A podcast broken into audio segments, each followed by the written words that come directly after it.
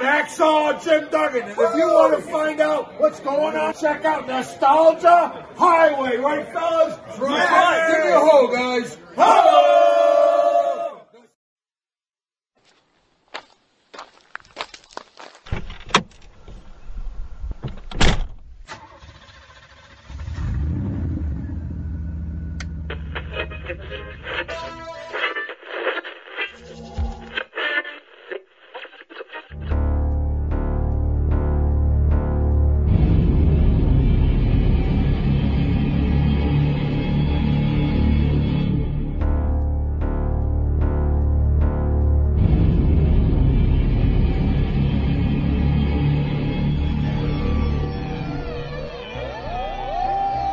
Coming to you from somewhere along the Ohio West Virginia border, welcome, hitchhikers, to Nostalgia Highway, the movies you know from the guys you don't. We're the No Frills movie review podcast where we are not bringing to you Teenage Mutant Ninja Turtles from 1990. Oh man. Yes, I know, it's sad, and we're sorry, but, you know, that's what we promised on the previous episode.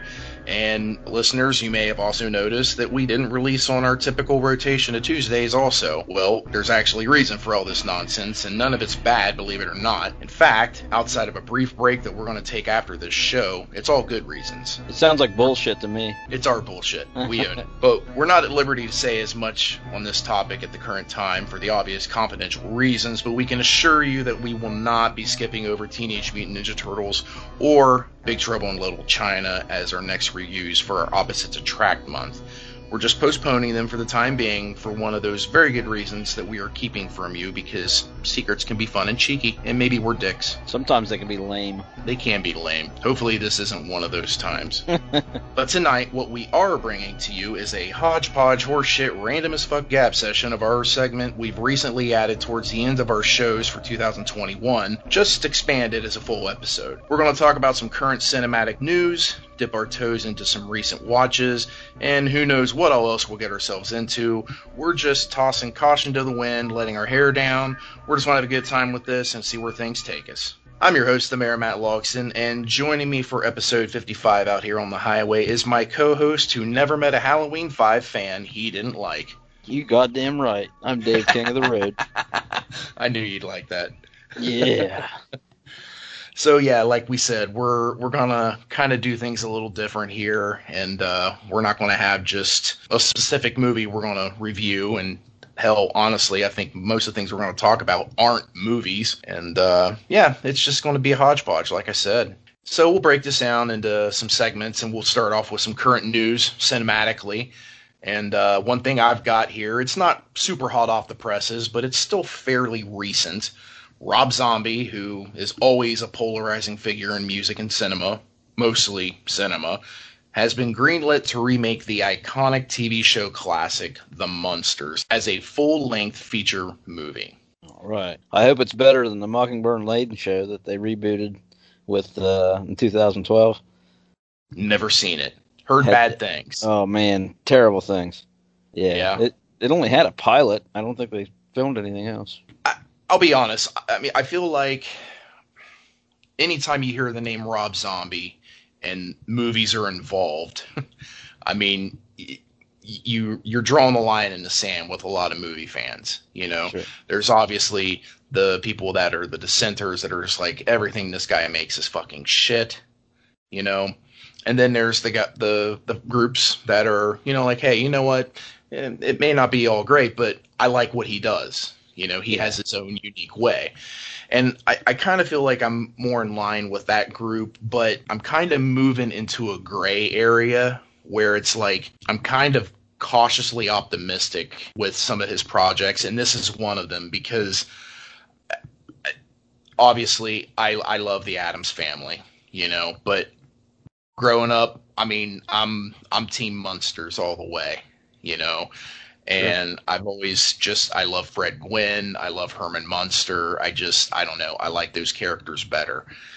And uh honestly, I wouldn't be surprised one way or another if it took off or it flopped.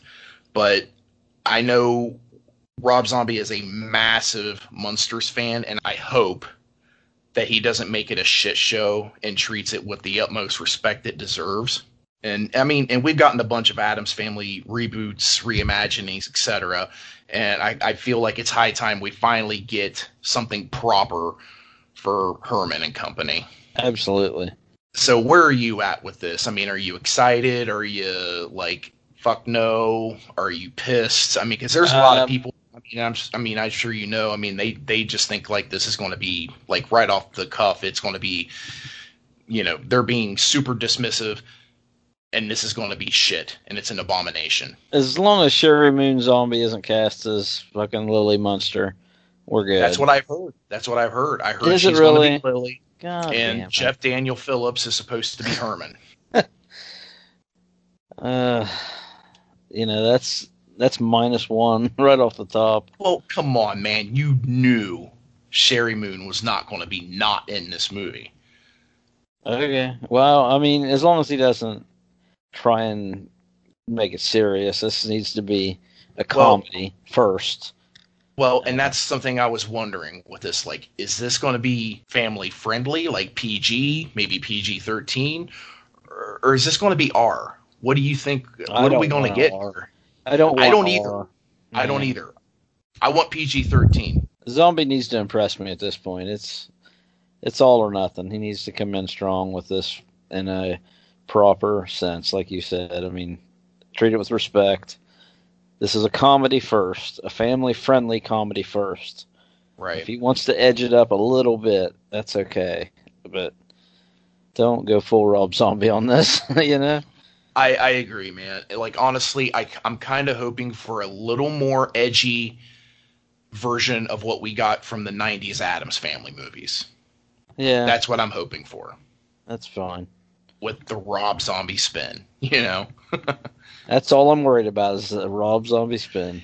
Yeah, because it can spin out of control sometimes. Yeah. But yeah, I, I when it'll I read that, to see. It'll help to see who he casts. I mean, that's that's what's going to tell me. there's there's other names that I heard along with Jeff Daniel Phillips and of course his wife. I can't remember who they are right now off the top of my head. I don't know who Jeff Daniel Phillips is without getting on my phone. And, He's been in a ton of Rob Zombie movies. Uh, in uh, Halloween 2, he was the guy that worked at the strip club that got his head stomped. okay, that it's that guy. put a face Okay. for me. But Um, if it had been from Halloween Five, I would have remembered what the face was. But well, of Halloween course. Two, we're talking about a movie I've watched less than ten times, hopefully. But so yeah, there's that. There's like I said, not super brand new news, but it's something that we haven't touched on, and uh, Yeah. this is this is definitely something I feel like we all have a rooting interest. Even even the Lord, I feel like what has. I, Oh, I would like to hear what he has to say about this. To be honest with you, Have you seen the trailer for the new Mortal Kombat? I have. Interested? I like. I like Okay. what I've seen. Yeah, It looks it looks violent. It looks very violent, and uh, I mean, what I saw, it it looked. I don't know. Maybe it looked proper. I, I think that's the word of the episode. Proper. Okay. Um. Yeah, yeah. I'm I'm very very interested in that. Yeah, When's that supposed to be coming out? It's fairly soon, isn't it? Uh, April twenty sixth, I believe. Oh, okay. So by the time this episode releases, that's only like 23rd. that's Twenty third. Sorry. oh shit, dude. It's like a couple days after this. Oh wow. Yeah. Hell yeah. Yeah. Yeah, I'll be I'm- right I'm- the I'm- first seat of I'm very interested in that. Absolutely. Yes, very curious. Because, I mean, I, I love the one that uh, Paul Anderson did in the 90s. Mm. I mean, it's cheesy as hell, but Ugh. I don't know. I, I I enjoy it. I had fun with it. Now, Annihilation, that that that's Nah, a I'm not bad getting- movie. that's just My- a bad movie. My biggest problem with the first movie was Raiden was one of my favorite playable characters in the game, and he was so sorely used by He was like Yoda. Yeah, I mean, you know, what's the deal? Highlander can't, you know, fight anymore. I mean, what are we doing? Christopher not. Lambert is not uh, not being paid enough to do a good fight. I mean, yeah, he blew, and Raiden was one of my favorite characters, so that was a minus two stars, you know, right out of the gate. Um, That's fair. That's fair. yeah. Because I mean, I, I do like Christopher Lambert, and it's like one of those like I acknowledge, and you're not wrong, but it's like I allow it. yeah. you know, it's Nah, crazy. It's crazy to think, man, because they even got J- uh, James Remar for Raiden in Part Two, which Mm. is even more an even more odd choice. Yeah. and it, it, it just you got two very unlikely casting choices for this role, and neither one of them worked. I mean, let's just be real, like you said. But yeah. yeah, I, I that's fair. That's a fair statement. I agree with you on that. But Yeah. I allow it. Yeah, uh, yeah, the new Raiden definitely has my interest. I mean, Kano looks like he's well utilized in this. I liked Kano too, and I didn't think he was well utilized in the original. Fucking, he uses his I- I red it. laser eye in the in the you know trailer. They show him using it like Right. fucking Superman, and then Right. rips out a dude's heart at the at the finish of the trailer, and he says, "Kano wins, you fucking beauty." I just love that. He's I, I enjoyed that trailer, man. It definitely got uh, it got the uh, the juices flowing, man. I was just like, dude, I this this might be pretty good. You know, it, it- my expectations got amped up just a little bit. so yeah, I'm down for that as soon as that comes out. Oh yeah. Well, what do you got? Well, something that's a little more recent in the news than the Munsters being remade by Rob Zombie, the Collected movie, which was supposed to be the third installment of the Collector.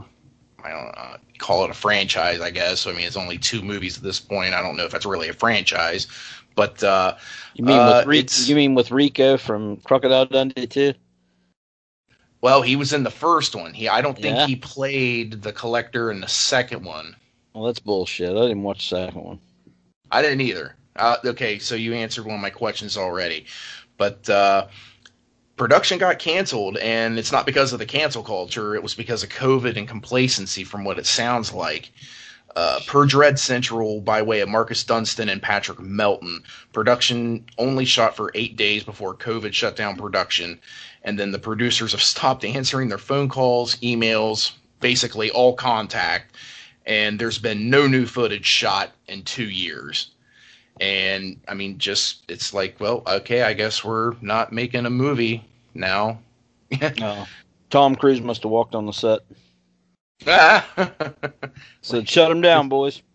yep, this is not in code. Yep. Um, okay, so you answered, like I said, you answered one of my questions already. But uh, are you? Did you enjoy the first one? Did you like it? I mean, I don't see what everybody else sees in it. It's not my thing. Okay, It's meh. It's meh. It's like a five. dude, you and I are spot on because I'm in the same way. I'm I'm not. I was I don't hate it, but Right. I, I, I didn't hate the first one. I felt like it was a very uh, cheap ripoff of the torture porn Saw theme type movies, just a copycat. Yeah. That I, I don't know. It just didn't connect with me. But like, dude, I yeah, I'm like at a five on it, and it didn't impress me enough to even bother with the second one. And I, you know, hey, you know what? Horror movies, you know, it, it, I it's what makes the world go go around, in my opinion. You know, it, whatever floats your boat. It's not for me, but I, I'll be honest with you. My heart goes out to the fans of the, of these movies because I mean, if there was, you know, something I was really getting into and it was kind of starting to build a new you know like okay like take the hatchet franchise you know like we got the first one which was awesome. You got the second one which was really good. We're promised a third one and then it doesn't happen. That would suck you know? And you know I, for real i mean my my sympathies to you know the collection fans you know in this regard. It didn't connect with me i it just it wasn't I guess I can kind of relate to the fans of that being disappointed that they're uh, almost expecting something and then it getting taken away because we got uh, you know that Halloween kills taken from us in 2020. and I'll be honest, you know, I mean, there was a moment where I was like, well, fuck, what the hell? What if I die before that releases and I got fucked out of this? You know, I mean, come on, man. this is real talk, man. Like these are this is for real. Because I'll be honest with you, knowing that there are new Halloween movies hanging in the balance, and I haven't Yeah. seen them yet, and I know one is done. Yeah. Uh, I think a lot of pressure. are, aren't they? I don't know about Halloween ends. I'm I'm Uh. fairly certain Halloween Kills is at this point. I would say, but I think they're both You know. done. they might be. Yeah. I mean, I believe that there's been footage shot for Halloween ends. Yes, Yeah. but I mean, not to go down this rabbit hole, but God forbid, you know, I get terminal news. I, I hope I can call in and make a wish, man, and be like, because they did that with Star Wars. Somebody did that. Yeah, somebody did that with Star Wars before the Last Jedi came out. And man, I'd have been pissed if the you know Dying Wish was to see the Last Jedi, and then it turned out the way it did because that movie fucking sucked. I, I think they fucked it over big time uh, with Luke Skywalker not taking the reins and whipping some ass like, like he should have properly. Yeah, it was a pain in the ass. Never mind. I'm just saying Ah. if I'm gonna if I'm gonna have a dying wish and then they fuck it, and I see it, you know, I'm like, man, I should have I- just died. yeah, should have went out before that. That's so dark. Oh yeah, yeah. oh my is- god. This belongs in that new segment. Uh, so controversial. Yeah. Yeah, yeah, yeah. oh my god. Uh, but circling back around to the to the collector. Uh, fun fact about the uh, recurring lead, Josh Stewart, who plays Arkin. He is a Diana, West Virginia native. He's from Diana, West Virginia. hmm Oh fuck, I know Diana, West Virginia. Been there a few times actually. Have you? Oh There ain't much to it. man, I haven't really. I was bullshitting you. Uh, where in the fuck is Diana, West Virginia? Uh, it's in West Virginia somewhere. I don't remember exactly. I just remember it was some place that we passed through uh, when my dad used to haul gasoline, and it was a weekend run, and I went with him just when I was a teenager. You don't know where it's Just- at in relation to Boone County, West Virginia. I can't remember. Okay, Boone mean, I can County, do- West Virginia is Here, here, I'll do a little map search. Hold up. All right, we're going to Diana, West Virginia, boys. We're taking a nostalgia highway route Detour. route detour. Yeah. All right, from where my ass is sitting right now, it is an hour and nope, it's two two and a half hours away. Is it right in the middle of the fucking state or something, or is it uh, southwest? kind of, sorta. Oh, okay. Yeah, all right. Down near Summersville. Yeah, pretty close Yeah, in that all right. area. All right. Well, I got something here that uh, I I kind of held close to the vest, and I'm gonna drop it here on you. And maybe you've heard a little bit about this, caught wind of it, but uh, are you aware that there is a Toxic Avenger remake in the works? I am not aware of that. Oh, that is music to my Oh, ears. you're excited about this. Right. Yes, yes, yes, yes, yes. Troma is involved. Uh, I don't. As I I would say, as like a like from a producer standpoint, I would say so. Yes, but it's being written and directed by Macon Blair, who was the main guy in the movie Blue Ruin, Okay. and he was also in the Green Room. And he also wrote Netflix, uh, The Holding the Dark, and wrote and directed I Don't Feel at Home in This World Anymore. Listen to this. Confirmed, starring, so far, Peter Dinklage, who famous from Game of Thrones. He was an elf, uh, Oh, the yeah. station agent.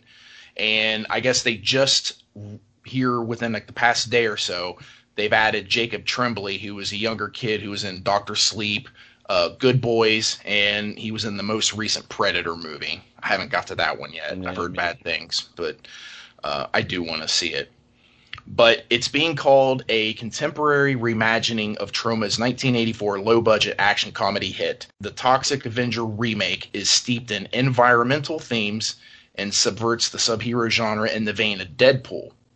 When a struggling everyman is pushed into a vat of toxic waste, he is transformed into a mutant freak who must go from shunned outcast to underdog hero as he races to save his son, his friends, and his community from the forces of corruption and greed. So he's not going to be like a a weird Napoleon Dynamite type janitor to begin with. I mean, he's got kids. I, yeah, apparently. I mean, you can Yeah. still be Napoleon Dynamite like and have kids, I suppose. Uh, fair enough. Have you been to South Parkersburg? Oh my god.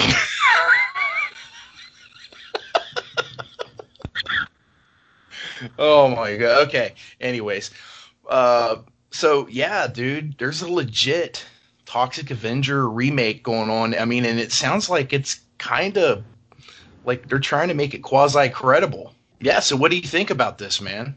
yeah, I'm all for Toxic Avenger reboot, man. Yeah. I just hope I don't try too hard. I mean, it needs to maintain some of its low budget look. it it needs to be highly comedic. The the oh, fact yeah. that they're saying that it's going to be in the same vein of Deadpool, Yeah. I like that. You caught my ear with that. Yeah. Yes, that was that. But besides having Peter Dinklage in this movie, what is he in this? I don't understand that. I don't know. I was kind of first. I was thinking like, is he going to be the before, or is he going to be like a scientist? Okay. Type yeah, guy or something, That makes you know? more sense to me. I don't know, but it, it was something that kind of caught my eye, and you know, it. I, I there's a part of me that's kind of surprised that this is actually getting a remake. I'm not surprised, but yeah, it there's a big audience for this if they do it right. I think. Sure. No, I, as as of this moment, like I'm all for this. Like with you, uh, I I I was curious if you'd heard about it or not, and obviously I was delighted to hear that you didn't. So, um, I think it's a great idea. I'm I'm in. no, I I'm I'm all for this. I think it could work. I think it could work real well. I know my kids. Uh, they see the the box art for the Toxic Avenger in my DVD shelf, and they're always curious about it. And, I'm like, I can't show you this movie. I'm sorry. uh, it's just the first. I don't know. The whole thing's bad, but the first uh, 20 minutes before the transformation is just so raunchy and sleazy and trashy. I'm like, shit. yeah. It's worse than uh, Rob Zombie's Halloween. Oh snap! Shots fired. It's been a minute since I've seen the original. I have not seen any of the sequels. I've tried. Uh, they're they're pretty rough. That's what I've heard. Yeah. It's Basically, pre- what I've heard is the first one is the one to watch, and Yeah. if you want to go into, uh, you know, just a campy, is- cheesy, raunchy movie, yeah. that's what you go for. the word is gratuitous stupidity. At least for the sequels, for sure. Yeah. Okay. That's cool though. Yeah, I'm all in. Hell yeah. Give me Toxic Avenger again. Okay. Cool. Well, without further ado, let's go to some of these recent watches. And something I, I kind of added in, this is another one of those off the cuff things. Uh, just a few movies that I have seen many times over that I have watched here recently for just the mood struck me. Uh, got the Wayne's World. Mhm. Rob Zombie's Hall- Halloween 2. I don't fucking care. Shut up. Don't say a word. Uh, the Last Boy Scout. Leprechaun. Beverly Hills Ninja with the family, actually. That was my pick. It's been a minute since I've seen that. That was lamer than I remember, but I still enjoyed it. And uh, I've been keeping up weekly with season two of Creep Show. And uh, at this moment, we're two episodes in. Uh, the third one drops tomorrow for us. And uh, I'm hooked, dude. Full on. Like, I love what they're doing, and I love how they're doing it all. Super fun show. Highly recommend if you haven't got to it. Is episode two pretty good? I, I liked it. Okay. Is it as good as episode one? Uh, I mean, I I, I don't want to say like it was better, but I mean it was. I was entertained. I enjoyed it. You know, like I'm excited for the episode tomorrow. Sure. Yeah. You know, I need to catch up. I'm I'm one behind. I seen the first one, and it was stellar. It was Yes. the best shit I'd seen in a while. proper. Yeah, dude, it was very. There was Easter eggs, homages, and just, uh, yeah, dude, it kind of, it, it, yeah, that was nice. I really, Yeah, I I, really liked that first episode. I, I'm glad that they've gone to a longer format than they did with season one with this Yeah. one. Um, yeah, but so far, dude, yeah, magnificent, all in.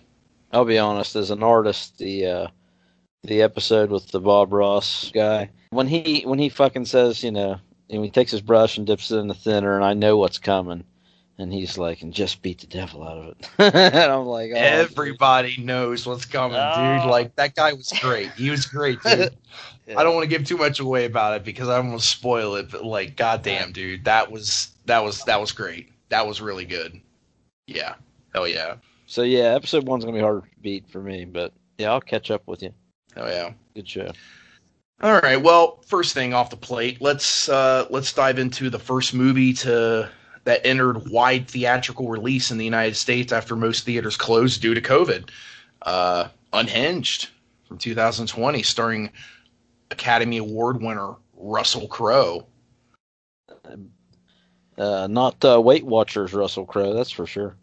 He got thick. He got big, boy.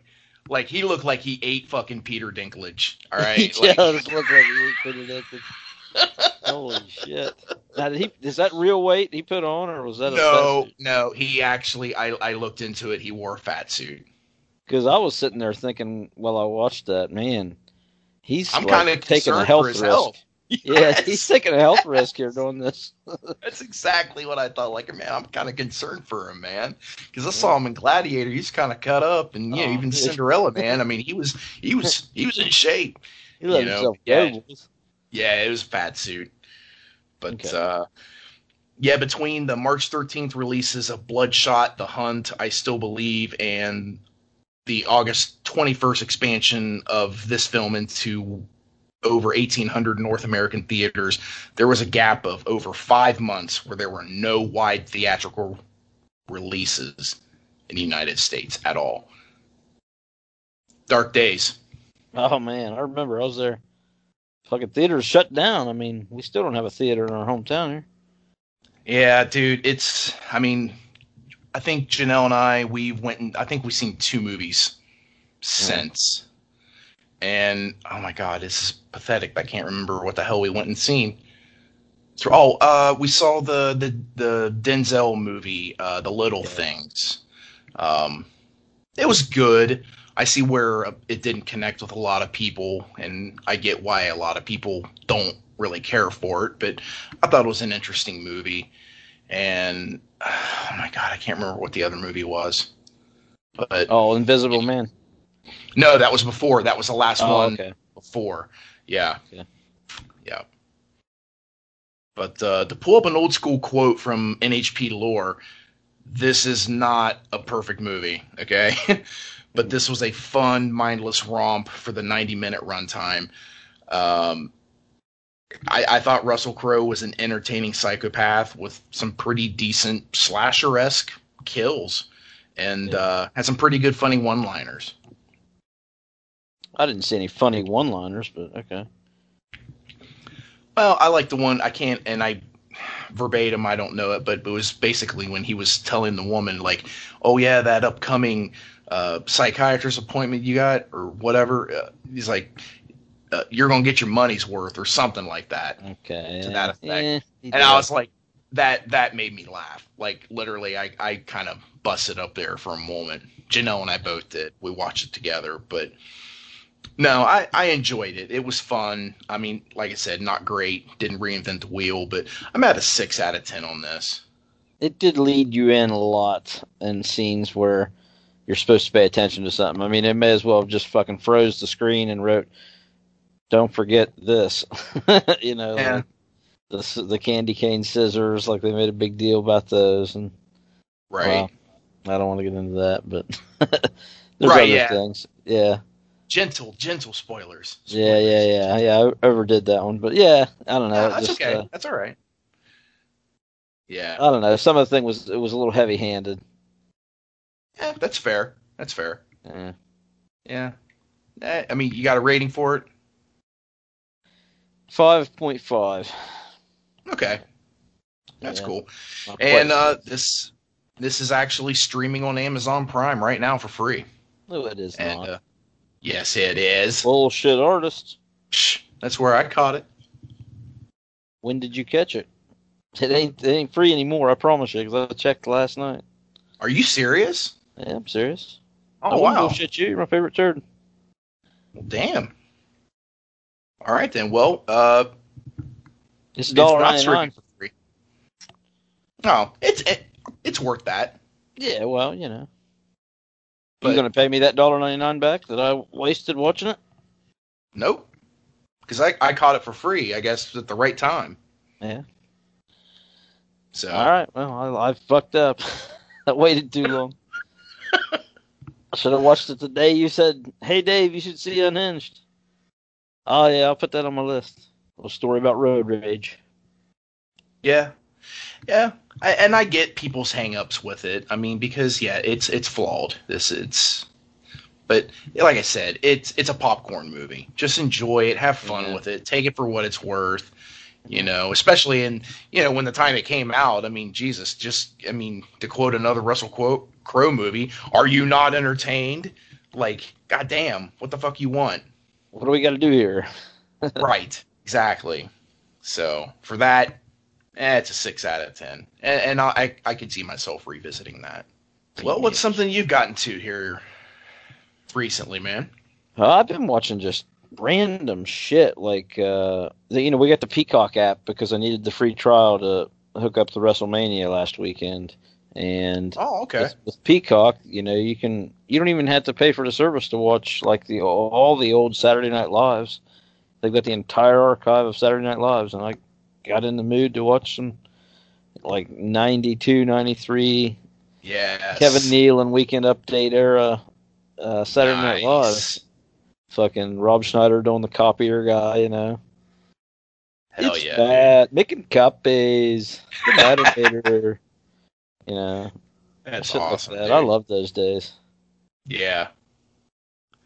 Hell yeah, dude. That's cool. With that, I got uh, yeah, I got WrestleMania. I don't know if Oh, you okay. were aware it was WrestleMania weekend. I I did. Social media Yeah, kept me uh, on the uh, outer fringes of the awareness on that. So yeah, I knew that was uh, well uh, for us the this past Sunday. So that would have been I don't know what day it was, but whatever. Well, it just was- happened. Yeah, it just happened. Uh, it's Saturday and Sunday now. They run a two day program. Since Oh. co- since COVID last year, they started that, and it was all pre taped last year, and aired on a you know in split segment on half of the show on Saturday, half the show on Sunday. Well, this year it was performed live in front of an audience, which was a hugely welcome experience to watch Right. because that's way different than their fucking Thunderdome bullshit where they got TV screens wrapped around the stadium and you get to see the fans sitting in their fucking house like we're talking to each other over Skype, you know. Like this is this is dumb. The But- NFL's done the same thing. Yeah. yeah, well they had cardboard cutouts there, I think. Did they have monitors too? Yeah, with like they have like an end zone cam and Uh, Uh, I know when they did the draft, it was you know real big with that too as well. Yeah. So But anyway, WrestleMania was the the highlight of the show was the fans, and then the first night. You know, I usually I used to wake up WrestleMania morning like it was Christmas, like you'd get butterflies, like oh today's WrestleMania, I'm gonna make a bunch of food tonight and fucking drink some beer and party. right, Uh, not the same feeling anymore, but I hear you. the first night of it, they had a really good show, and it fucking ended with uh, was Sasha Banks and Bianca Belair, two black women fighting for the title. This is the first time you know that had two black women in the main event, you know, against each other for a championship. So it was like a okay, you know, that they're standing in the ring and the whole crowd's standing, and it's like okay, you know, it was it was a cool moment. And- Right. and then they fucking fought the best match of the entire WrestleMania card. It was better than anything both nights. It was a cool match. Sports are better with the fans as much as you know the official, the sports official in me. You know, Yeah. the fans can definitely be uh, tiresome and be a burden at times. Uh, yeah, it just it just it, it heightens the experience, no matter what the venue, what the sport, you know, having the fans there, that energy. Yeah, dude, there's there's nothing like it. It's it's it's a it's an electric Yeah. sensation, and you just you you really get caught up in it. Yeah. Hell yeah. So yeah, it actually, you know, what made me wake up Sunday morning, kind of feeling that you know little spark again. Like, okay, it's you know night Hell two. yeah, it's supposed to be supposed to be better than night one, right? well, Right. It really, it really wasn't. And they started it off with the the fiend Bray Wyatt, the you know the Tom Savini masked character that Right. they've made. That's pretty fucking cool. And they they did a total shit dive of a finish. I don't even know how to explain it. And nobody can make sense of it. Like everybody's throwing their hands in the air because Bray Wyatt like turns to look at his female manager, and she's got black dripping from her eyes and everything from this little headdress she's wearing. And uh, Mhm. he's just distracted by her, and then Randy Orton hits an RKO out of nowhere.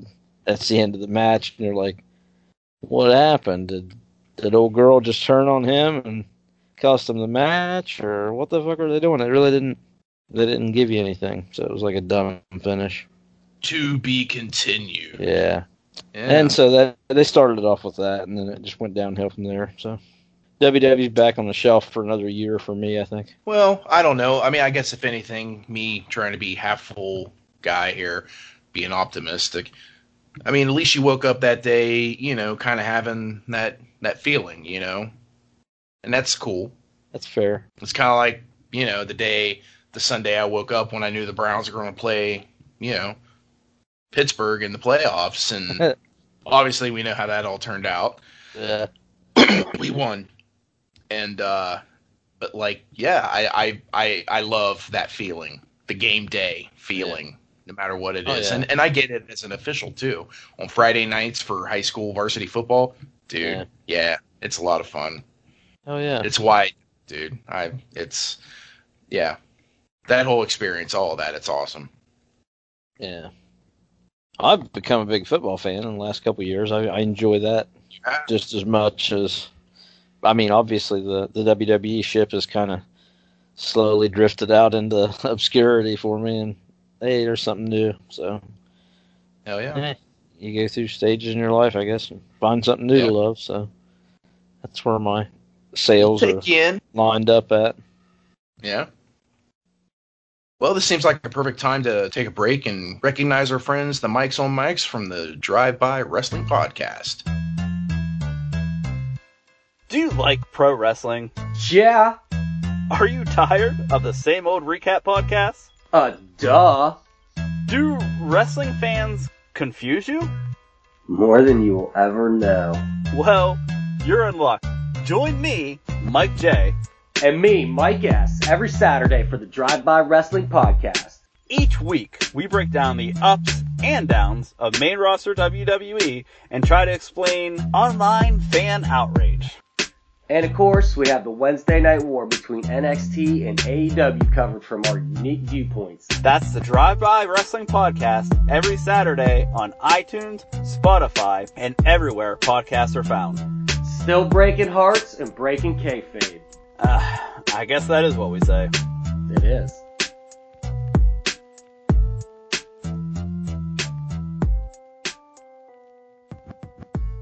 That makes me want to ask you. Um, I did Okay. have this in my notes, so Hmm. get ready for something from the hip.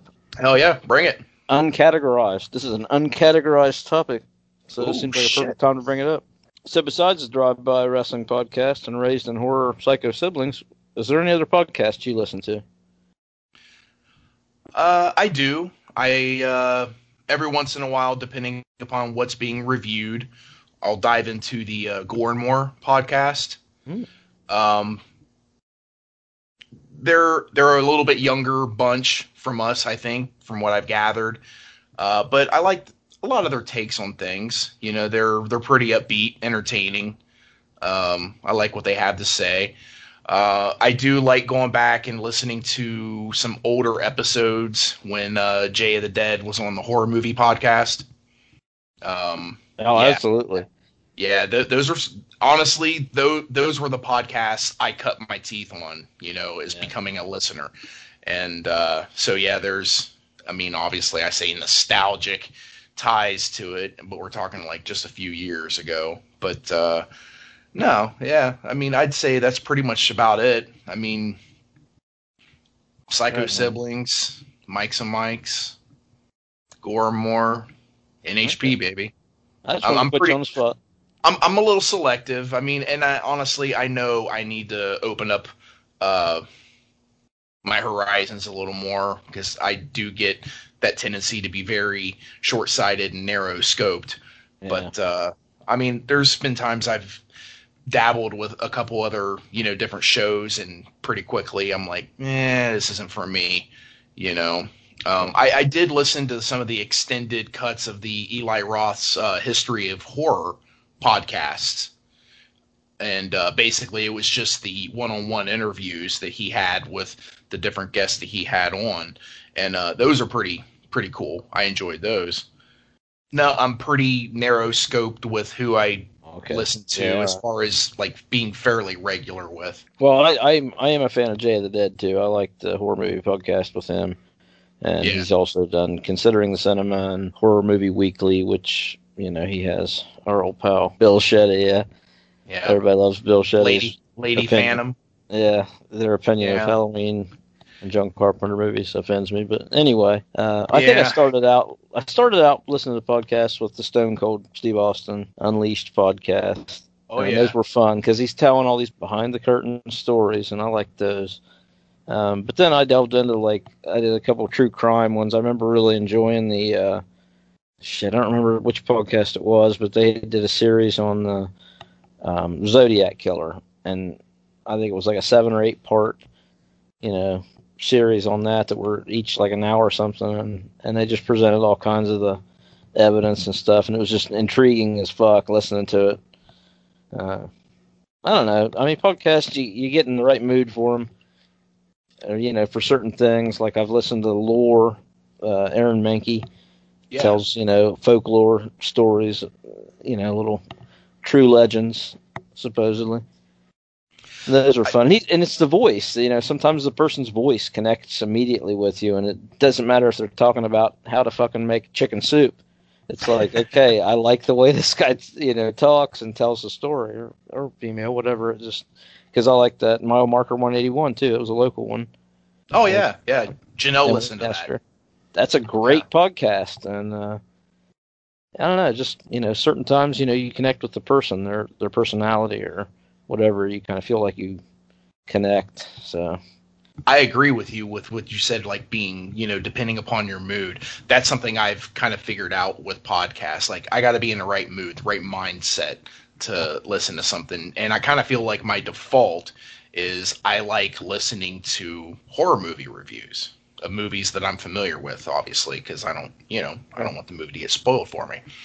And, uh, but yeah, like I said, I, I do need to broaden my scope with some Yeah. podcasts and uh, but yeah, I just there's the the familiars that I just kind of stick with Yeah. and yeah, I, I I like my bubble, you know. I'm a bubble guy. I have that Yeah. bubble mentality. So but yeah, no. I mean honestly, I mean if it, if it wasn't for you, I don't know that I would have really started listening to podcasts, let alone be in the situation that we are now 55 plus episodes in, you know, with our very own, you know. So the idea started out as a let's do like a YouTube movie review show, Right, you know, and there are a few of those, and yeah, and then we were just you know logistically not comfortable in front of a camera and things.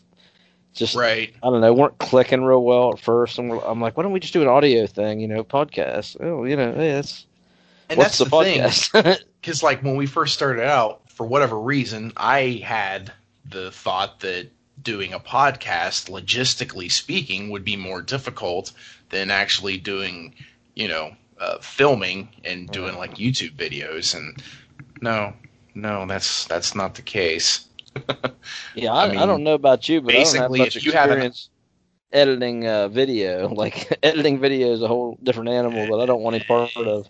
Right, right, exactly. We figured that out pretty quickly. I think it was what, maybe four total reviews, two sessions that we did starting out early, early on.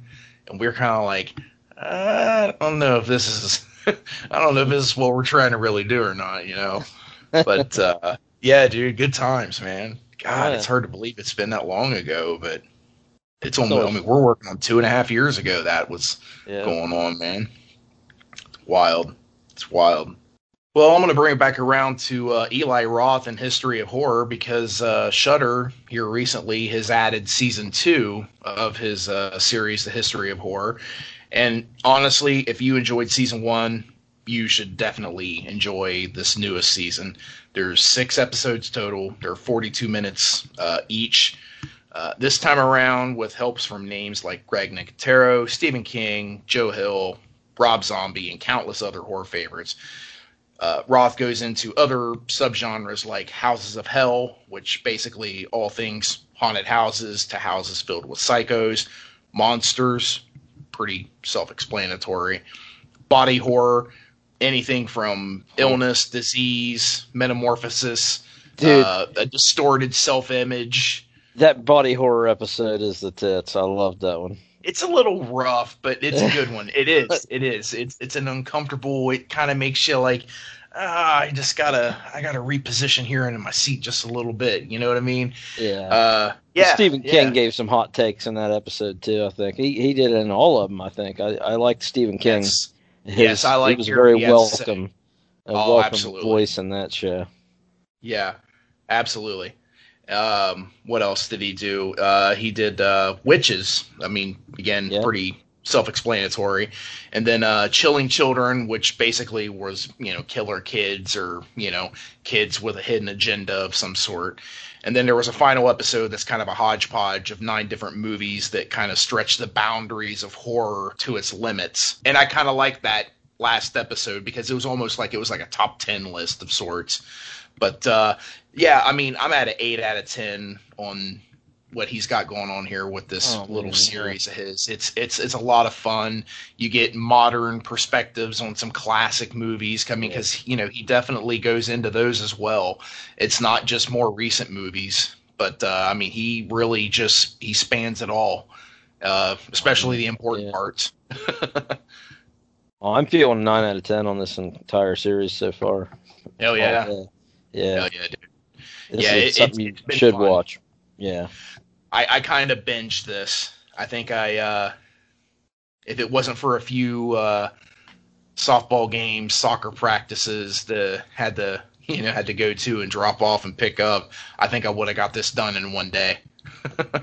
kind of going with a, an umbrella mentality. I went into uh, a little dive of documentaries, just Huh. anything random, cinema wise that. uh, Well, I'm gonna say cinema wise, nostalgic wise as well. I'd say um, it just kind of caught my eye, and I just went on a little little rant there where all that's that's all I wanted to get into. And uh, first one I'll bring up, it's streaming on Amazon Prime, is the Sci-Fi Boys from 2006. Mm. And uh, this was a really fun throwback, dive back to the old school roots of the sci-fi monster movies of yesteryear. And for this being a little bit older, I mean, hell, at this point, from being in 06, I mean, we're talking almost 15 years or so. Uh, this really kind of ran the gamut, touching all the bases with the genesis of the sci-fi genre. And even though sci-fi is not necessarily my bag full on, there's a lot of horror elements within this movie. I mean, we're talking about monsters, mutations, you know, things from space and space and horror. I mean, I feel like they go hand in hand. And Yeah. uh, I really enjoyed this. It's a nice little, you know, documentary. And I, yeah, I'm a seven out of ten on this. Check it out. It's worth a watch. This included Lucas and Spielberg too, didn't it? Uh, they had him in there. I know Peter Jackson. He was heavily involved Yep. with the making of this, and he was a part of this big time. And uh, I'm not like a huge fan of his personally. Uh, I know a lot of people really like, you know, what is it? Uh, Bad taste. Bad Taste and uh, what is it? Uh, Dead alive. Dead Alive. And I'll be honest with you, I don't, I don't get it. Eh, it There's a different cup of there- tea. There's some good one-liners and there's some good gore and some, you know, solid gross out scenes. But it's just, I don't know, I don't know. I wouldn't call it good gore, but some interesting, uh, very different gore. Uh, Unique. unique methods that which. Horrific Sure. mutilations take place. Yes, I, I yeah, I, I agree with that. But yeah, I don't really get into his stuff really a whole lot. But I did like the Frighteners. I did like that movie. Oh man, that's a classic.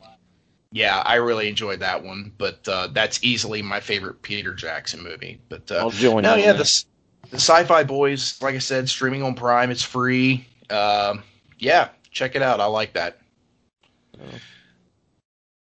Another one I got too. It's uh, on Tubi, and this is one that's been on my uh, watch list for a while. I actually told it, told you about it a little while ago. Is the Fascism on a Thread: The Strange Story of Nazi Exploitation Cinema from 2019.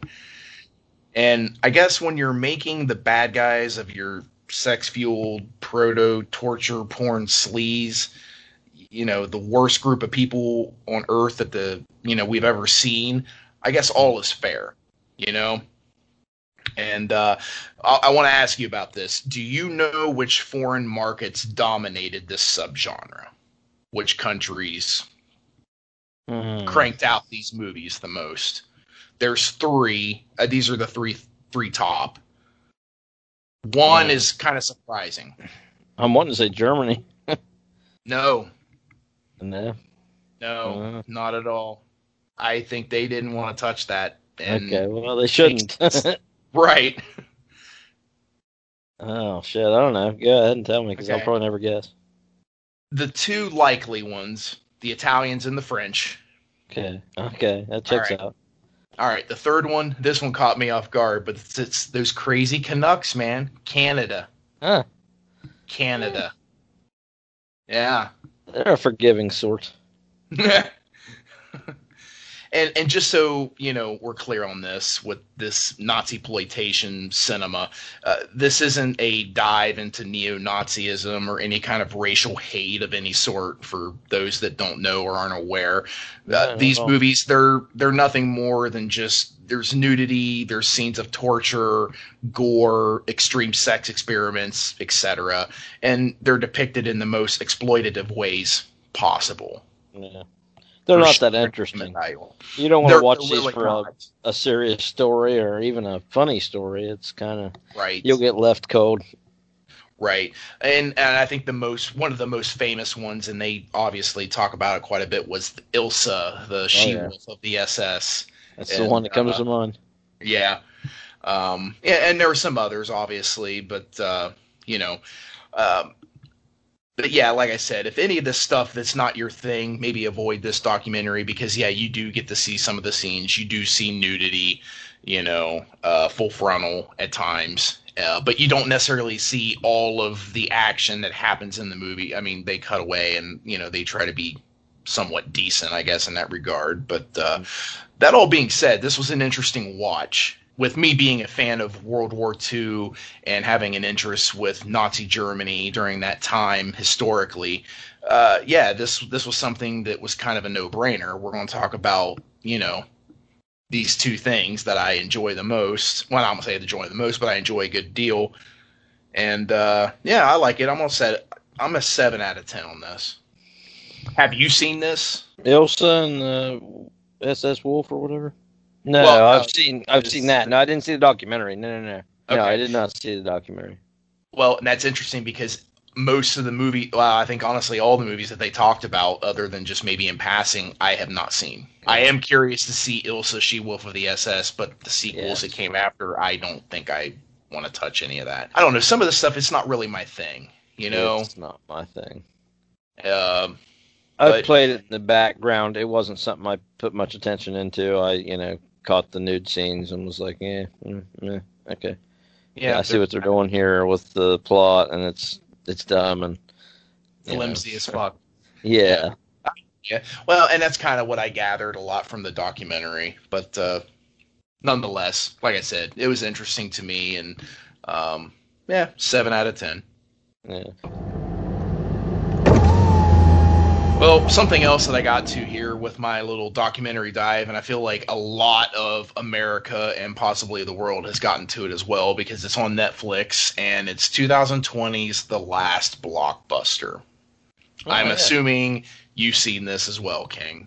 I'll tell you what. I watched three quarters of it. Okay. It was just starting to stall after the midway point to the point where I was like, man, I, I mean, what else can you say here? I mean, we got it.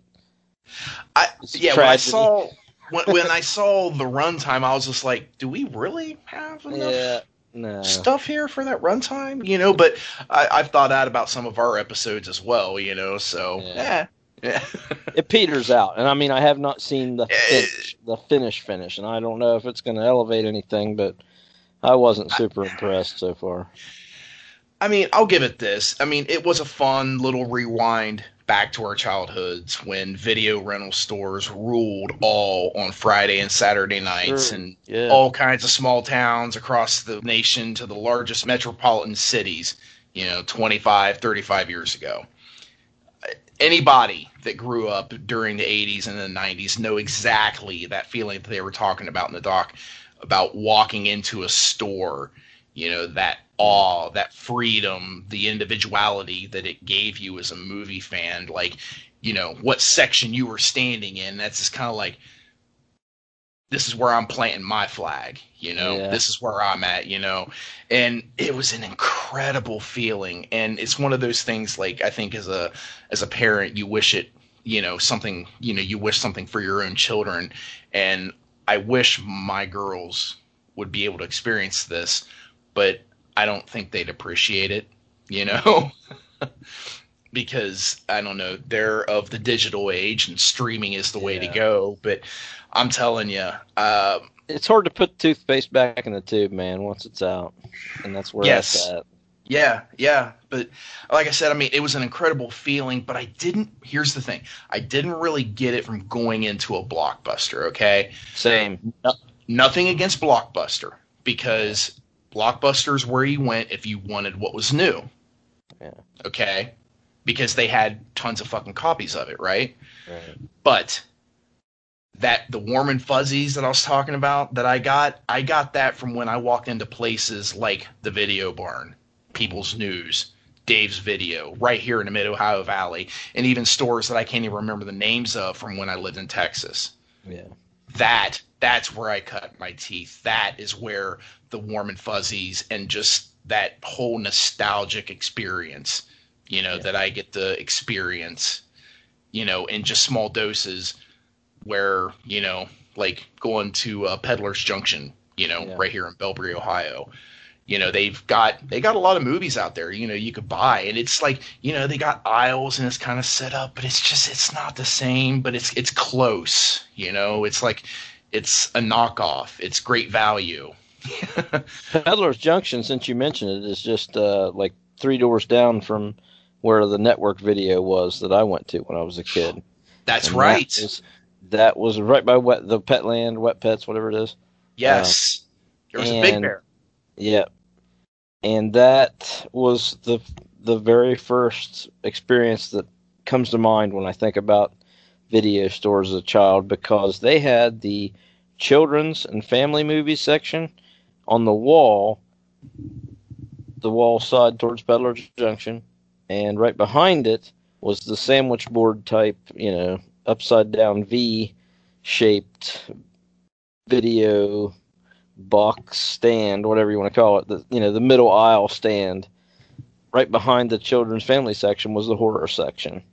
And I remember after I got bored looking at the, the kids and family movies at, you know, age eight or nine, I'd turn around and there's something dark and creepy over my shoulder watching me, you know, and it's the fucking horror movie section.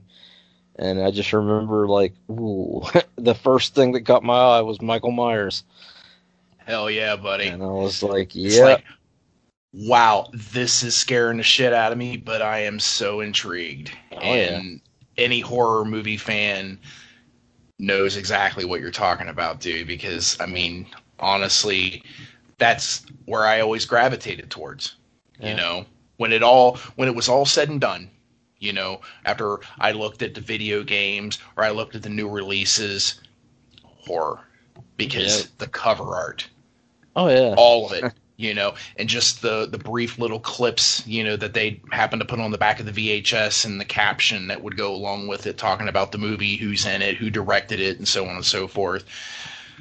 Oh oh my god, dude, that is that is just there is something so comforting about those experiences Yeah. being in those places and and i never imagined in a million years and i don't think well obviously nobody did that video rental stores were ever going to go away Right. they were they were a mainstay they were a staple you know and they Yeah. talked about it in this in in the documentary and i mean but they did they really did and i have i, I am so surprised by how much that feeling of walking into a video rental store and just not even knowing what you're going to get yourself into what you're going to find what hidden gem you're going to come across you know something that someone says about a movie on the playground at school you know during lunchtime. You know like oh i'm going to check that out see what he's talking about if he's full of shit or not.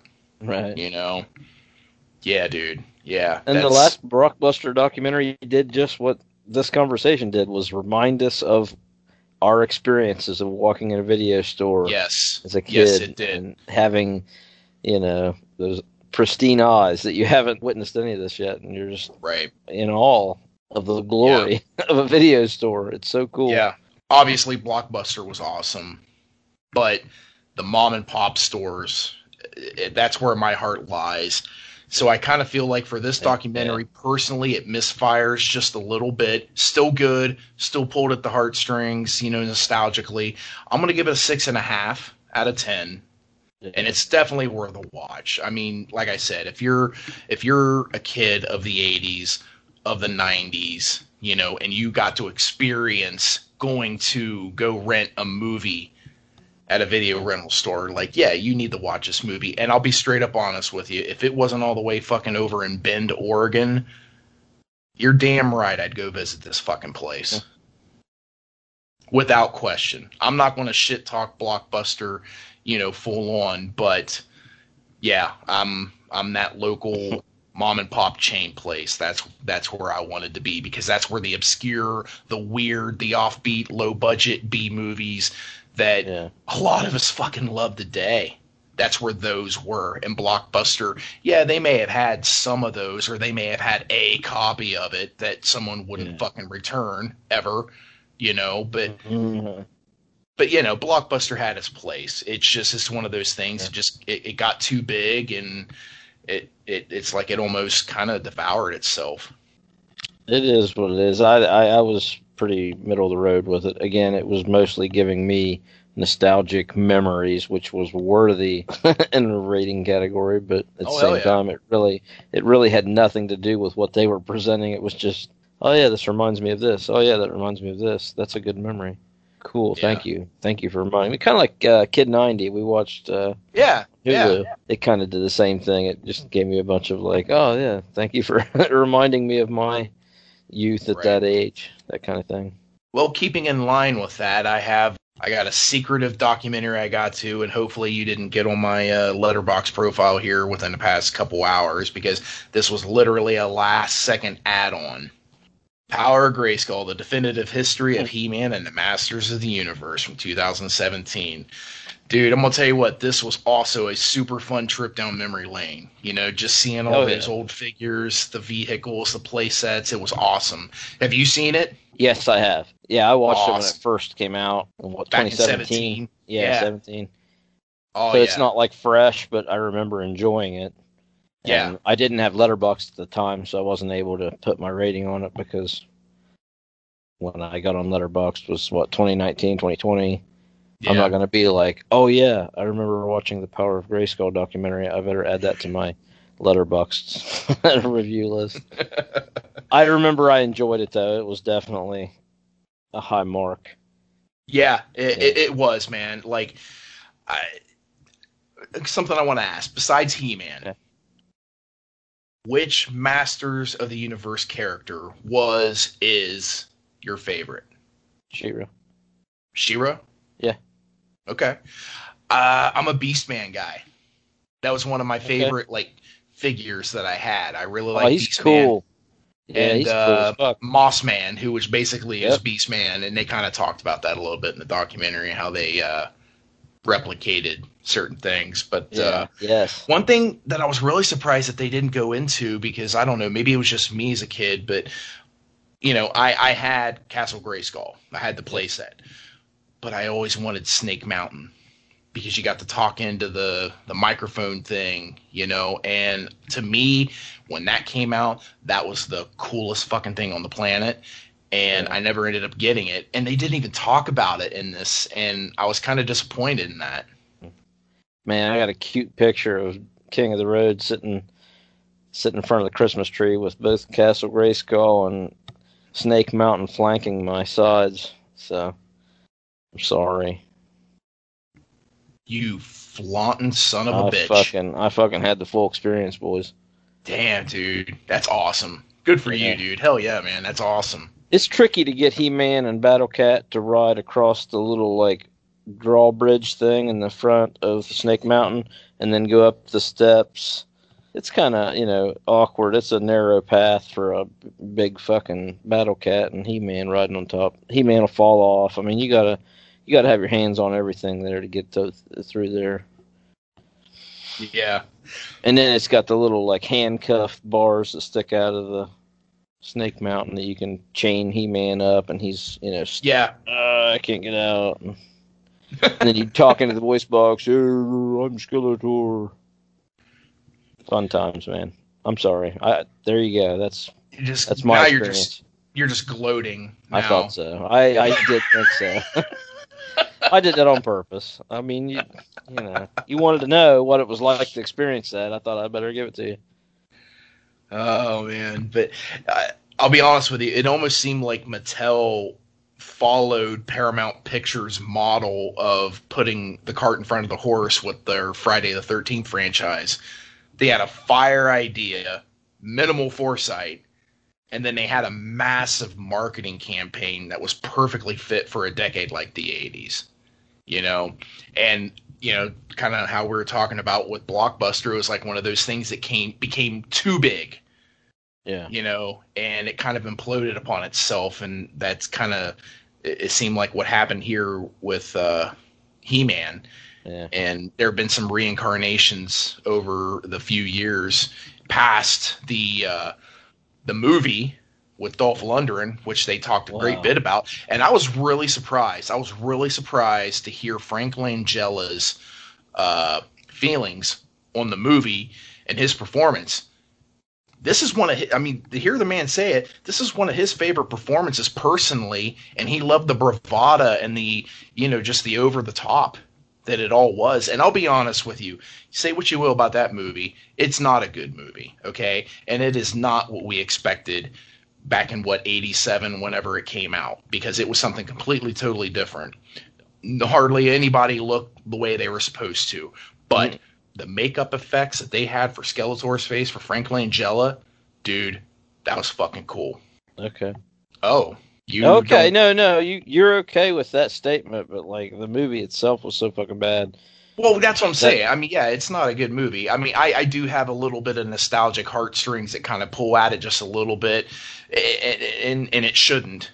But it's one of Oh, those. Every few years, I'll revisit it because there is just a little something about it. There's a little bit of charm. You know what? Like, I mean, the the fucking movie was so bad. I mean, I'd already thrown tomatoes at it, and when I saw Skeletor, I'm like, kind of like Chip Diamond in the psh, you know videos on YouTube. I look at Skeletor, Unreal. kind of shake my head, and I'm like, yeah, that you Doesn't could even have saved matter. Yeah, exactly. Doesn't even matter. Yeah, you look I hear you. That- Your fucking movie, everything about everything you're in right now is fucking it. So fuck you. No, and that's fair, and that's fair. But like I said, uh, yeah, I didn't know that they had some uh, reboots, reimaginings, or whatever a couple times over with uh, the cartoon and comic, and um, it, it was this was interesting, and this was honestly it was a lot more informative and interesting than what I thought Mm. uh, the whole aspect where like Mattel had first crack at the Star Wars figurines and they passed and Kenner got it. It's just like, oh, oh, what a bonehead, you know, decision. But then you, you know, with the help kind of with the Conan the Barbarian movies Sure. with Arnold, and just a couple other collaborative ideas that they concocted and melded together. They came up Yeah. with this and something that was totally original, and they came up with backstories and all this other stuff that didn't really line up after the fact, but it all worked and it didn't matter. You know, Yeah. they came up with a super unique figurine toy at the time, and it it was just like most things that catch fire. It was it was the timing was right, Right. and It I blows had my so mind many that- these things. Oh, I did too. It blows my mind that something like that being so hot is just I don't know mismanaged to the point where it it falls from grace so quickly. Like I just don't understand how there's so much of a disconnect there. mm, Are you really that out of tune with what the masses are wanting? You know, I know they Oh, started yeah. mass producing characters and like using the same templates with different paint schemes, color schemes, and I mean, well, and that's what they did with Battle Cat. It was actually, uh, what was it, a big Jim toy that came with Yep. the Tiger Cat it thing? was. and Yeah. they just repainted it and the guy actually uh, suggested just throw some yellow stripes and paint it green and it'll be fine and you know as a Yep. smart ass just you know being a dick comment and that's what they did and yeah Slap it's- the saddle great. on it and a fucking headgear and boom. Yeah. yeah no and it's no this was that was actually a lot more entertaining of a watch than i thought it was going to be like i i got i got drawn into it all the way i ended up having to take a little bit of a break because i had to take kaylee to soccer practice but uh, as soon as I got back to the house, we got settled in. I finished up the last like twenty some minutes of it to get it in, and uh, yeah, that The only that, that thing- was a good one. The only thing with it that kind of dragged was I had just watched the Toys That Made Us episode about He Man before that came out, I think. At least within the same year. I mean, they were pretty close together. And it was pretty much the same story retold, you know, a little bit extra. Yeah, Um, but yeah, I mean, He Man was essential in my childhood. That was that was my toy. Was He Man? That was my childhood favorite action figure. Was my He Man series. I had my GI Joes, but It- yeah. I He-Man was gonna was say. He-Man, GI Joes, uh, and then shortly thereafter, Teenage Mutant Ninja Turtles. Yeah, Uh, they they were super relevant. yeah. And then after that, I think video games kind of took hold with me. We're in the same. we're in the same year here. Yeah. Yeah, Going back to playing with the figurines and creating your own scenarios and sure. you know, you have you're basically you're writing, directing, producing Yeah. you know, your Oh, own yeah. stories with your figurines and I mean, it was a simpler time. Some people may argue that it was a better time. Uh, I'd be inclined on just about any given day of the week to agree with that sentiment. But uh, yeah, it's something that's lost today with I think today's youth because everything's all digital and there's no physical media anymore. It doesn't even matter to them. And I'm just like, while I recognize and appreciate the convenience of streaming and the multiple streaming, you know, services Yeah. that we have access to, going back to the last blockbuster, there is something to be said about actually holding, possessing, feeling, smelling, you know, whatever it is, whether it's Yeah. a VHS, an eight track, a cassette tape, a DVD, see, it doesn't matter. But yeah, man, it's like I, I hate that for this younger generation, but I feel like this is, you know, it's it's different things that we're discussing, but it's the same story, just a different variation of that our parents felt towards us, you Yeah. know. Because I knew it was like the big thing, like, oh, go outside and go play. Don't be inside playing your. Nintendo, you know. Uh, Dude, I, I loved nothing more when I was a kid to go out in the fucking sandbox and take Oh, my yeah. hot, hot Wheels, or if I wanted to take my He-Man, I'd take my He-Man. you're damn But, right. Uh, I'd build my fucking tracks around in the sand and You're make damn right. tunnels and Did you bridges. and- Did you ever, uh, you know, come up with a crossover and make He-Man and GI Joe have a little universe together for a little bit? Well, not really, because then you got. Well, yeah, I'm sure I did. Yeah, because you'd have the small people and the big people, and yeah, they they intersected a couple of times. Uh, I think I I realized it was stupid after the first time, and then it was kind of null and void after that. But I used to like to, you know, yeah, have some pretty good battles between my GI Joes and between my He Man, but not not at the same time. Yeah, Okay. it Well, happened. It happened once, twice, maybe. Okay.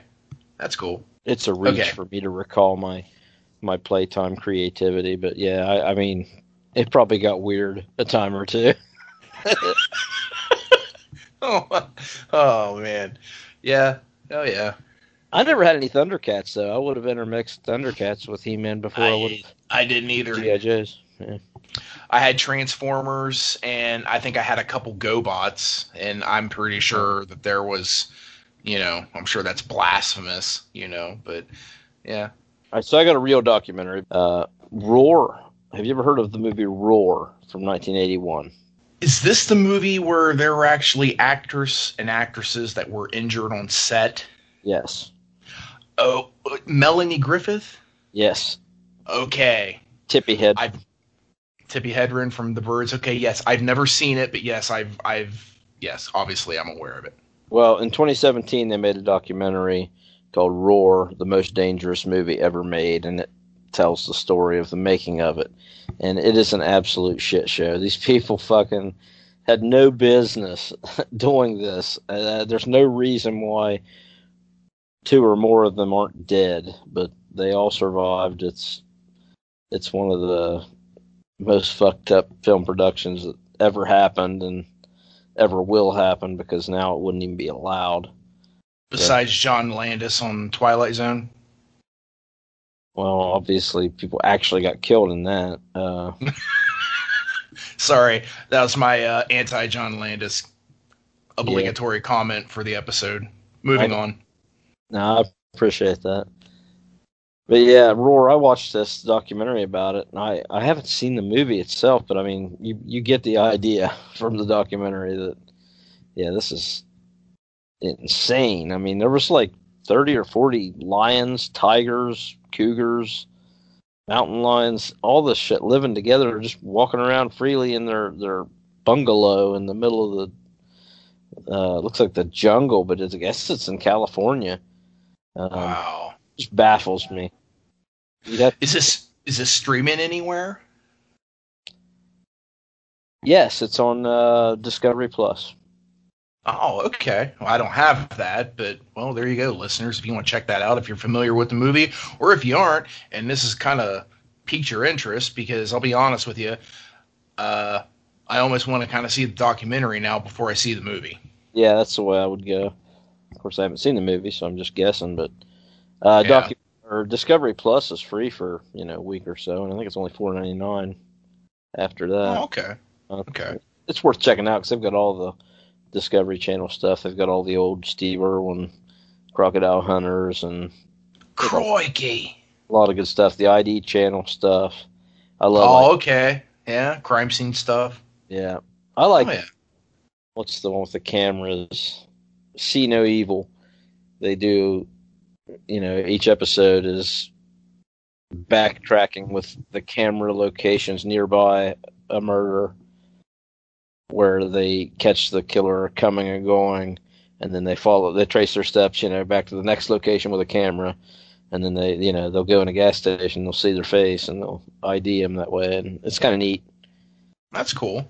yeah Hell yeah, man. Anyway Well, yeah, that sounds interesting as hell because, uh, yeah, I am familiar with it. I heard about it. And, uh, yeah. the documentary's fun Oh yeah. Well, that's cool. I mean, because I don't know, I, I I like going into a little, you know, a documentary dive because I feel like between the all the streaming services that I have, you know, the watch lists that I have between them all, I, I probably have at least a handful, half a dozen documentaries just on the ready that I can go to, and uh, yeah, I'm always down for a good documentary, dude. I wish they'd put the orange years on some streaming app. I don't know where. Oh, is that the Nickelodeon one? Yeah, The Nickelodeon channel? yeah. I've watched Yeah. it. It's really good. Is Yeah. it? I still want to see the Quentin Tarantino documentary, man. Documentaries, dude. I'm all about it. All right, tell me right now. best documentary you've ever seen. Go. In Search of Darkness. You're goddamn right it is. One and two. Eight hours. Uh, dude, it's mwah, it's glorious. Oh my god.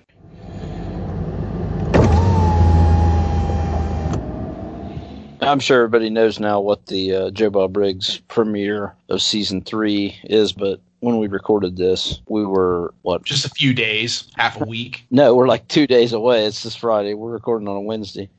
Oh, Uh, okay. It's right around the corner. Anyway, Eli Roth is a guest on Joe Bob Briggs' Last Drive-In season three premiere, and it's been teased that it's movies that inspired Eli Roth. Well, and I heard that one of the movies was filmed near where he grew up. That was a major influence on him, and I guess one of the rumors uh, it's going to be Mother's Day, the Troma movie from Oh. I think was it '84. Awesome. Yeah, so yeah, yeah, I, I'm on board with that. Have you seen Mother's Day? It's been a while. I, I did see it. It's, it was a one-time view, and it's been a while since I got back to it. So, well, it's it's been forever since I got back to it because I haven't got back to it. So, Yeah, no, it's it's a one time view. You're right. It's fun though. I mean, it's a it's a sleazy, shitty fucking horror movie, but you'll you'll laugh. You'll be like, yeah, this is far out. yeah, uh, I did see the remake. It was also a once watch, uh, a one-time watch. Yeah, has Rebecca De Mornay in it. Never heard of him. Well, it's a loose remake. I mean, they didn't follow the exact So it's a reimagining. Yeah, it's a reboot. It's a reboot. There we go. It's a reboot, not a remake. Whatever. That. Uh, there's so many different terms I got to keep up with. Well, I mean, okay, if you were on a fantasy book, a double billing feature for an episode this year for uh, the last drive-in, I mean, what would you pick? Man, I'd like to see uh, that one we reviewed uh, about the snakes. Oh, s- Yeah, some s- seven counts. is seven? Se- from 73. Dude, Yeah. that was a that was a fun review. I just hated our audio was shit on that episode because that that was actually a really cool movie, man. It really was. That was fun. Can't be fun. Let's put that with the Torture Garden with Burgess mm. Meredith, the anthology. It's kind of that I have not uh, seen that. You've recommended that, but They both got the carnival feel, so it kind of puts me in the mind that those two belong together. oh yeah. It could go with the Fun House also. Okay. Who who would you have guest uh, be a guest on there? I mean, if you had Oh. to, Is Dirk still around? yeah. Yeah, yeah. Why not? Okay. Burgess Meredith's not still around, so Torture Garden. there- There's not gonna be very many Yeah. cats that's still alive. I'm gonna say uh, Strother Martin's not alive. Heather Menzies isn't alive. So yeah, Dirk Benedict's it. Yeah, That motherfucker beat cancer on his own. yeah. Crazy, dude. Bad. He just he just he just basically willed it away. He's like, you know what? I'm not gonna have this anymore. Bye, and it went away. It's awesome. wow. Can't call him a bullshit artist. no, you can't. God bless him. Uh, all right. Well, okay. If I was going to personally have my own fantasy booking on this, I would love a guest spot from John Carpenter. Shocker. And I would love a double feature of Starman and Big Trouble in Little China. Not Halloween three. Dude, he is so anti Halloween 3 that I don't know that Darcy's going to be able to crack that fucking code, man. That's the season finale right there. Eh, I mean, I I'm all I'm all for it. Make it the new Halloween hootenanny, you know. I mean, she got him to do fucking Heather's, which I thought was like, wow, wow, because that's not even a horror movie. it's a good movie. It's worth a watch. It's interesting, but Oh. it's not a horror movie. Yeah, no, I didn't appreciate that at all. That was my least favorite. As a last drive-in viewing, disappointing. As a movie just to watch, yeah, check that out. You know, but very not what you would expect from Joe Bob. You know, that's very much Darcy influence there. And and I don't know. And and I'm with you, man. I really hope that she's able to wear on them, and you know, we get a Halloween three last drive-in episode because, dude, I'm I'll be all in on that. Yeah. Just to hear her gush over it and to hear him shit all over it. Just to hear it. Yeah, I You know? agree. Just to hear it. Yeah, that'd be the the first week I boo the shit out of Joe Bob, but yeah, Boo this man. Boo Joe Bob- this man. Joe Bob has went full heel. Fuck him. yeah, Oh man. Hell yeah, dude. All right, well, check out our good friends Aaron and Justin over at the Raised in Horror, the Psycho Siblings podcast, where they review all things horror all the time. On the 8th, they reviewed The Autopsy of Jane Doe, and upcoming here in a couple days, they are going to review The Void. I still haven't gotten to it yet, but there's still hope. It's on my watch list. I might get to it in time, but you got to give them a listen if you haven't already. You can follow them on Facebook, Instagram, and Twitter at Raised in Horror. Find them now on your favorite podcasting app, Horror Movie Fans. All right, Hitchhikers, this concludes our review of. Well, I mean, it really wasn't a review at all, I guess. It was just a big old bullshit session of two grossly underpaid and underappreciated bargain basement movie critics. we should just call this episode WTF 2021. Pretty much. Well, be on the lookout for new announcements and updates on our Facebook page, Nostalgia Highway Podcast. You can find us on Twitter at Highway NHP. Check out our Letterboxd profiles. The King's is Patriarch 1979, and mine is Matlog16. Give us a follow if you want. We'll follow you back. Uh, if you haven't already, check out the Letterboxd app. It's awesome. And of course, we want to give recognition and thanks to Sean Jackson and Cody Jones for the theme music they composed for the show. And join us next time, whenever that may be. Our hopes are for late May, but at the latest, we should be back up and running early June with Teenage Mutant Ninja Turtles from 1990 and Big Trouble in Little China, and maybe a little something else uh, for the Opposites Attract theme that we got coming up. So, I don't know. Stay tuned. Yeah, I hope some asshole tries to tell me that Teenage Mutant Ninja Turtles from 1990 is not a solid 8 to 9 out of 10 movie. I am Jake the Road. and I am the Mayor Matt Logson signing off. We thank you once again for hitching a ride along with us, and we'll pick you up next time out on the highway soon. Soon. Soon. Yeah. Soon. Yeah. Soon. All right. Fucking tie a bow on it.